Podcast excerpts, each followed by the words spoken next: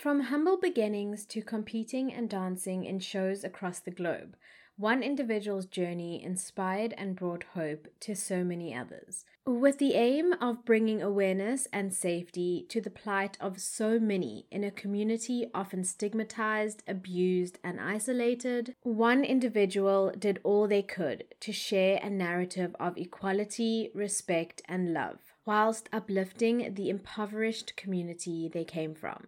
And with bitter irony, it was this same community that would lead to their tragic and untimely demise, right in the middle of a month that is dedicated to raising awareness for the queer community. This is the case of Kirvin Fortein.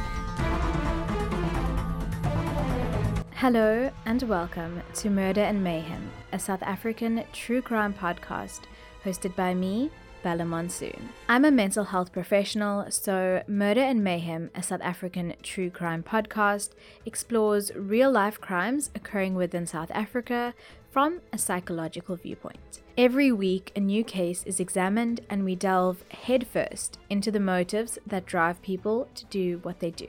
Join me weekly on a journey into the minds behind the madness as we traverse murder, mayhem, and much more.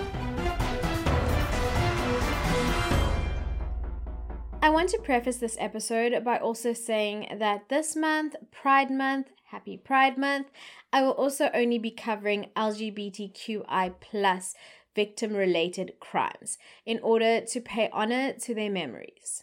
However, with content covering the topics and issues that I will be delving into, my content is pretty much always not monetized. That may not be the biggest deal, however, the issue is that the content reach is thus limited. I thus want to implore you all today and ask something that I haven't in my last 40 videos. If you feel moved by any of the cases and episodes that I will be discussing this month, please tag a friend, share the link, and help to get these victims' narratives and stories out there.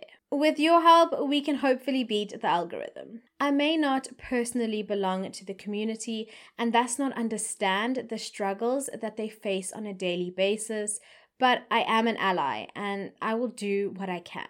So, that being said, let's get into it. Before I start this episode, I just want to state that Kirvin was a genderqueer person and used the they, them pronouns. Therefore, throughout this episode, I will be using these pronouns when discussing Kirvin and their life. The only time this may differ is when I am directly quoting another person who may use different pronouns. Regardless of your own personal beliefs, I deeply implore you to please respect the narrative that is being told. On the 10th of August 1991, Kirvin Fortein was born in Makassar. Makassar is a small town in Cape Town between Somerset West and Strand. Makassar is also a predominantly coloured community, with workers historically being in the fishing and boat-making industry. Like some other areas within the Cape, Makassar has a higher-than-average rate of gangsterism and youth delinquency. But also, like these other areas, it is made up of loving families, striving to do the best and make a life for their children. And the Fortains were one such family. Kirvin was the eldest of 5 brothers. Growing up, coming to terms with Kirvin's sexuality was something that their mother, a deeply religious woman, struggled with. She was initially unhappy because she reported that she knew what Kirvin was getting up to. She had then decided to approach her church, and after discussing it, they had told her, "Accept your child. He is your child. You must love him." From that point on, the two of them developed a strong bond, and no matter how far Kirvin went or how much they would go on to achieve, they still lived happily at home with Charlotte, their mother, in the years to come. From early years, dance was always in Kirvin's blood, and they were extremely talented. Kirvin once said, "I dance to express myself in ways words fail to do. Someone once told me Choreography is writing stories on the body, and that is what I strive to do in my work. In 2002, at the tender age of 11 years old, they joined the Field Band Foundation in Makassar. The Field Band Foundation creates opportunities for the development and self-empowerment of young South Africans through participation in music, dance, and active citizenship projects. After matriculating, Kirvin had auditioned for the University of Cape Town's School of Dance and was accepted, with no formal training, mind you, just pure talent. They then went on to graduate from the University of Cape Town with a dance teacher's diploma.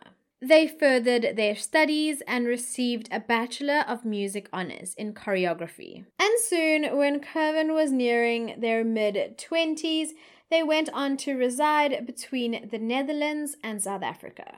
Kirvin then ended up dancing for a Dutch dance company. It was also here in the Netherlands that they attended and received a Bachelor of Dance from the Codarts University for the Arts in Rotterdam, Netherlands. No matter how far they went though, they never forgot those back home. And in South Africa, Kirvin started a non-profit foundation, the Kirvin Fortein Foundation, for which they were the founder and artistic director. The organization used dance as a tool to educate and create social awareness. The work of the foundation was focused on the youth and young aspiring dancers from the marginalized areas of South Africa, with programs implemented in Makassar, East London, Mthatha, George, Bloemfontein, and other areas in the Greater Cape region. The youth from these disadvantaged areas were given professional training and experience by working with some of the best teachers in the fields of dance, choreography, and fitness. Besides their work giving back to the community, Kirvin was also a prominent figure within the queer community and really made a massive impact in local society, creating lasting change. They also hosted Cape Town's very first Vogue Ball in observance of World AIDS Day. Kirvin also went on to found the House of Le Cap,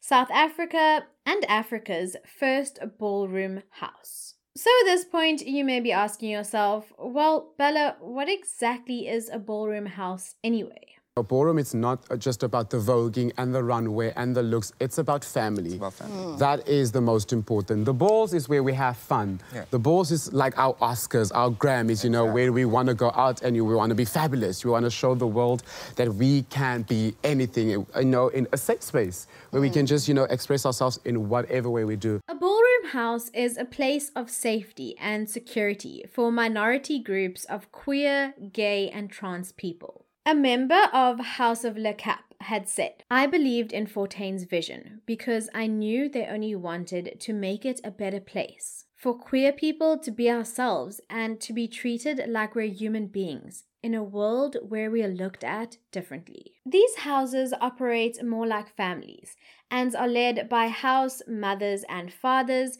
who groom and guide their children for the world. Kirvin was the house mother of House of Le Cap. And within every house, there's also the voguing, the runway, and the looks, of course. But most importantly, it gives individuals a place to feel safe and to express themselves through the events that are thrown, like the balls or the functions. Kirvin used to say, "It's not about the voguing. Voguing is just the vehicle. It's about acknowledging our individuality and being proud of our differences across race, gender, and sexuality." Since starting House of Le Cap during the lockdown and those uncertain times, they managed to raise 10,000 rand for HIV/AIDS awareness, food vouchers for several local NGOs, and made sure that the trans community got treatment and medication during the lockdown period. But Kirvin's work didn't end there. In 2019, Kirvin received a ministerial recommendation at the Western Cape Cultural Awards for outstanding contribution to preservation and promotion of an indigenous art form. This was after choreographing Die Dansender Tal, the story of Omar Katrina Esau, This was an important cultural piece, as this unique story was told in the words of the last fluent speaker of an ancient language, 85 years old, living on the outskirts of the Kalahari Desert. In preparing for the production, Kirvin visited the Kalahari to research the ancient dance formats of the region. Together with guidance from the San community and experts, a memorable piece combining a traditional but contemporary score with a beautifully choreographed, spiritually influenced dance, highlighted the narrative of this remarkable and fascinating woman. In May of 2020, Kirvin went on to commemorate the International Day Against Homophobia, Biphobia, and Transphobia by hosting a virtual ball on Instagram. In this way, they provided a safe space for queer people to be together and express themselves, even when the world was in such isolating and uncertain times. In every aspect of their life, they served to aid the plight of the queer community, creating awareness and a safe space to exist. Kirvin was a testament to how, even through humble beginnings, hard work and talent could result in success. And they had so much to offer the world, until everything changed in June of 2020. It was here that Kirvin's path would cross with a cruel and callous individual, a girl just in her teens. She was originally from the area around Solari's Pass, an impoverished area roughly around 1.9 square kilometers with a small population. Although the summit of this pass provides one of the most awe-inspiring backdrops in the Western Cape, the village is more rural and not really frequented at all. The girl had been sent from Solari's Pass village to Makassar, as she had been a problem child. What exactly her issues were, we do not know. But what we do know is that on the 13th of June, at a house party in Makassar, she would commit a heinous crime. According to onlookers and friends at the party, she had been MIA with an unknown guy for a short period of time. When she had returned, everyone began to tease her, presumably asking her where she had been or something along those lines. Kirvin was one of those people. It's also important to mention that her and Kirvin had actually fought the previous week after she had made some allegedly homophobic comments to them. And this night in particular, she was not going to hold back. This night, however, her words would not be the only violent act she engaged in. She had left the confrontation, she had gone off to another part of the house, and it was here that she presumably found the knife and then returned to Kirvin. It was at this point that she had then stabbed Kirvin twice in the chest. Chaos then ensued and an ambulance was called, but unfortunately Kirvin had passed away in the ambulance on the way to the hospital. Kirvin's father, Stephen Claassen, later said, "He died in my arms on Friday night. When I came there, it was sad for me to see my son lying there and there was nothing I could do for him. My heart was broken when I took him in my arms. He died in my arms." She was arrested shortly after. She was only 14 years old at the time. Now, you may be wondering to yourself why I haven't mentioned who this girl is or further information about her or even her name. Well, the reason for that is because she is a minor and thus her identity is protected by the law. After being arrested, she was also processed according to the Child Justice Act. In South Africa, the Child Justice Act 75 of 2008 establishes a criminal justice system for child accused, separate from the criminal justice system which continues to apply for adult accused in South Africa. The Act aims to keep children out of detention and away from the formal criminal justice system, mainly through diversion. This girl went on to appear in the Somerset Regional Court. During her court appearance, proceedings were held in camera and only close family members were allowed into the court. Kirvin's mother, Charlotte Fortain, who was 50 years old at the time, was present with their entire family. family. She had later said, "This child will get punishment and return back home to her family, but my Kirvin will never come back. He is gone forever." Charlotte had sat opposite the killer's mother in court, who was also in tears, and during those moments, she made peace with her. She later said she did this because she had her own health to consider. Upon seeing the girl, the killer, for the first time, Charlotte had also remarked that she had a pretty face. The girl pleaded guilty to a charge of murder. She was then sentenced in terms of Section 76 of the Child Justice Act to compulsory residence at Hais Friedelast Child and Youth Care Centre until the age of 21 years old. She was also deemed unfit to possess a firearm in the future. And 2 years later, still a minor, this is where she presumably still remains. Effectively, once released, she would have spent around 7 years in a juvenile reformative centre. And then she will effectively be back in society, free to do what she pleases. And on the other side of everything, Kirvin's funeral took place on the 21st of June at the PPK Church in Makassar. Charlotte had said on the day, "Ons is gebreek. Dit is baie vir my. Dit is bitter en dit is seer. Hy was 'n baie gehoorsame kind. Ons was baie close gewees. Hy was baie aan my sê. Wat sy paar nie vir my gedoen het nie, het hy vir my gedoen. Sien jy nou?" In English, "We are broken. It is a lot for me. It is bitter and it is painful. He was an obedient child. We were very close. He was at my side a lot. He took care of me.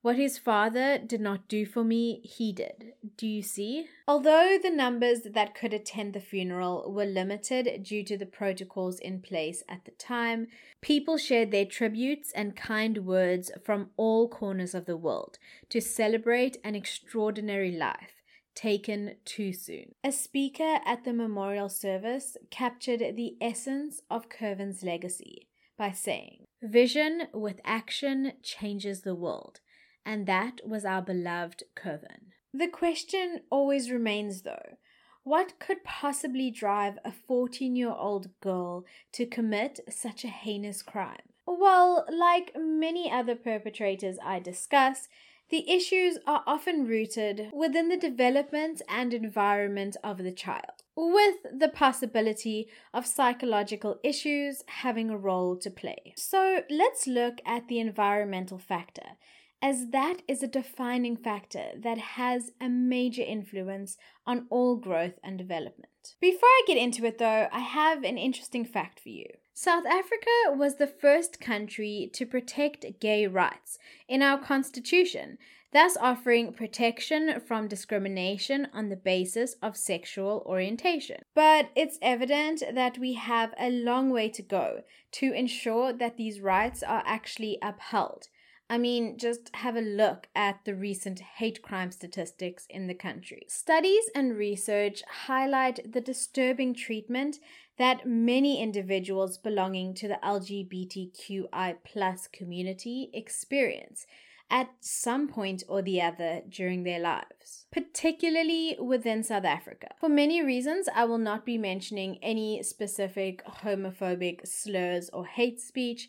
I will, however, include some links to various studies that have been conducted, should you wish to learn more. The verbal abuse experienced by many in the queer community is also highly prevalent within the school environment, where nearly 70% of learners during a study by the Love Not Hate campaign stated that they have experienced verbal insults. But it doesn't stop at just verbal violence.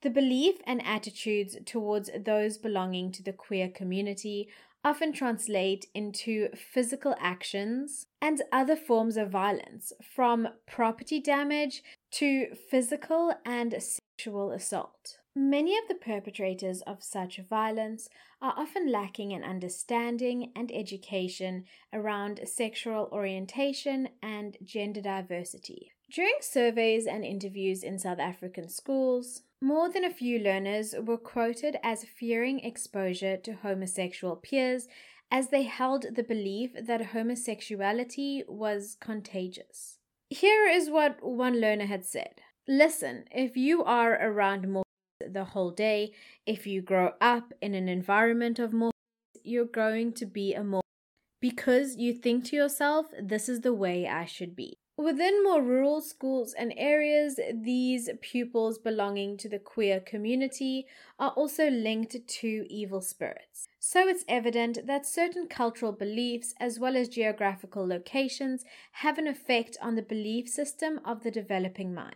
But why is this hatred and lack of understanding starting so very early? Developmental psychology tells us that the values, beliefs, and attitudes of children may be greatly shaped by the views and beliefs of their parents or guardians, community, and social environment.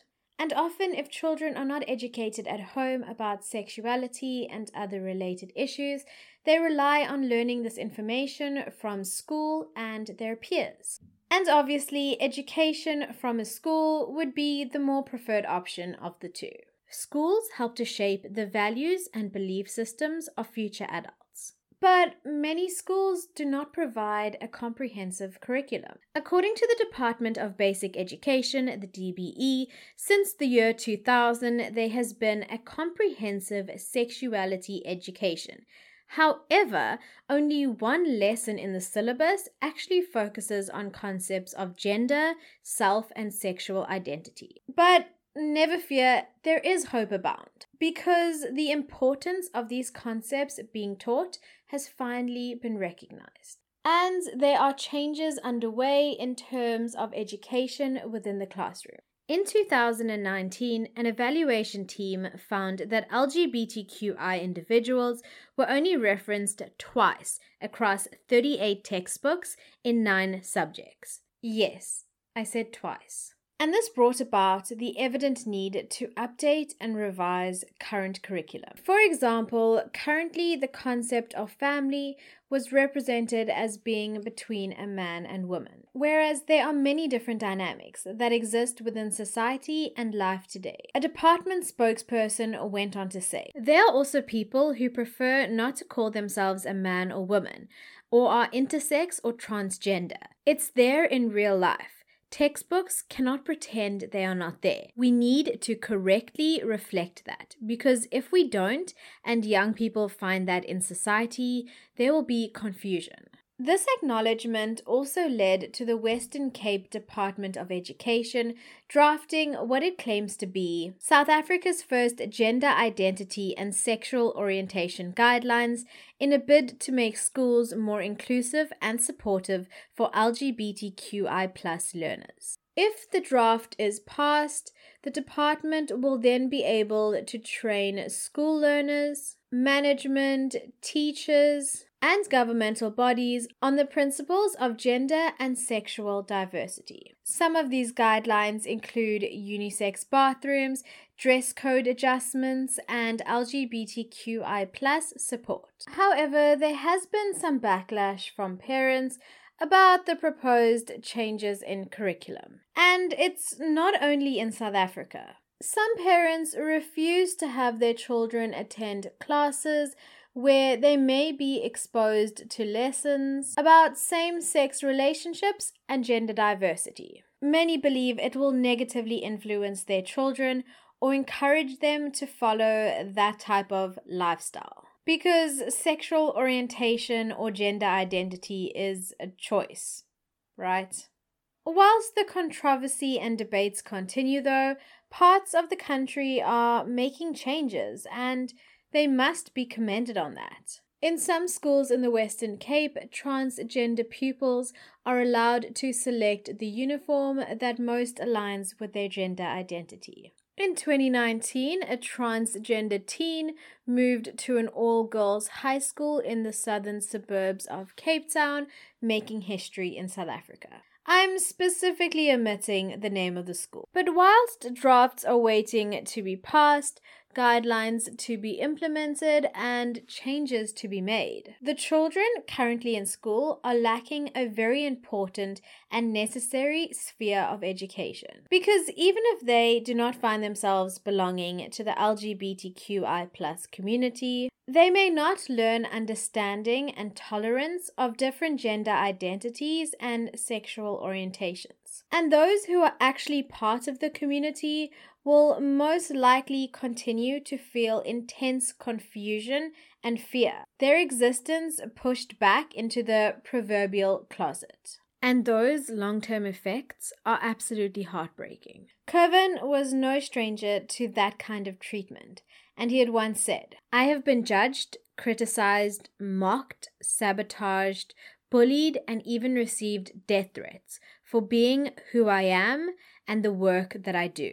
Those who live their truth fearlessly, like Kirvin did, often face ridicule and potentially the risk of physical, sexual, or emotional violence. So the issue starts both at schools and, of course, within the home and immediate community environment. Because let's face it, the lessons that we learn at home are often the ones that we carry throughout our lives. Within the home environment, teaching children non-tolerance and hatred to those who do not conform to societal norms has a knock-on effect. Children grow up believing that anyone who does not fit the traditional roles of men and women in society are lesser than and the other. That may mean that they should be ignored, abused, or in even more extreme cases, dealt with. And the effects of this behavior on the lives of the queer community are far-reaching. After dealing with much of the hate encountered within a school environment, anecdotal reports suggest that many of these students drop out in high numbers, and often there are increased levels of homelessness, drug and alcohol abuse witnessed here too. Much of this hatred stems from misunderstanding, combined with the ingrained societal notion of compulsory heterosexuality. I briefly discussed this in a recent episode, namely the case of Raymond Bass. But basically, I'm referring to the notion that boys are expected to adhere to what is known as masculine behavior, and females are required to be feminine. Those who do not fit the mold or gender norms are often outcast, and especially within males, condemned as being homosexual. Yeah, because somehow not liking rugby has something to do with your sexual orientation, and being a homosexual is somehow a slur? Yeah, great logic. And although many individuals are changing and developing new understandings, there are still very many people who see the world in a very black and white way, holding steadfast to the beliefs of the past. One such man is Pastor Oscar Bougardt, an openly anti-gay pastor. After the murder of Kirvin had made the media, but before further details were released, he had penned in a Facebook post, which I will quote directly now. "I need to know, what is a 28 man doing with a 14-year-old girl, early morning, even late at night? I see some media houses trying to make this a hate crime. He was allegedly in an argument with the same girl a week earlier because the girl passed some anti-homosexual remarks. Something very sinister about this killing. People pointing fingers at a 14-year-old. My question again, why was a 14-year-old girl with a 28-year-old homosexual man in the early morning? I won't be surprised if young girl was the real victim here." Yeah, I wish I was making this stuff up. And you know what? This wasn't even the first time that disturbing, callous, and homophobic comments and speculations spewed from this man's mouth. In October of 2019, he was served with court papers for violating the terms of his homophobic hate speech conviction, a conviction he received in May of 2018 and for which he was given a 30-day jail sentence, which was suspended for 5 years. Bougardt went on to say, "Even if they lock me up, I will come out and preach the same message.